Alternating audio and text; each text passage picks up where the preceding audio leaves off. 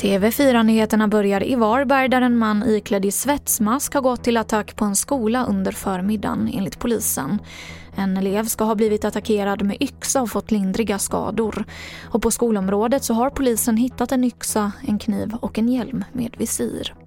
Och inte allt för långt från det här skolområdet så, så kan vi vid 10.39 stoppa och kontrollera en person, en man då eh, i 45 års, 40, 40 årsåldern och eh, han eh, grips eh, och i det läget så medger han vissa omständigheter som gör att han både har varit på skolområdet och att han möjligen har anlagt en brand i närområdet.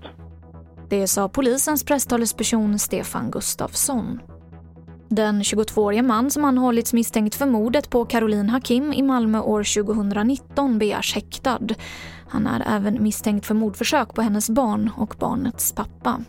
22-åringen misstänks på sannolika skäl och han avtjänar just nu ett fängelsestraff för andra brott.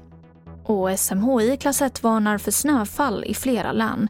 På en del håll kan det komma rejäla mängder snö och varningarna gäller i Kalmar, Östergötland, Sörmland. Och mest snö väntas över Stockholm där det lokalt kan falla uppemot 20 centimeter idag. Och det var det senaste från TV4 Nyheterna. Jag heter Emily Olsson.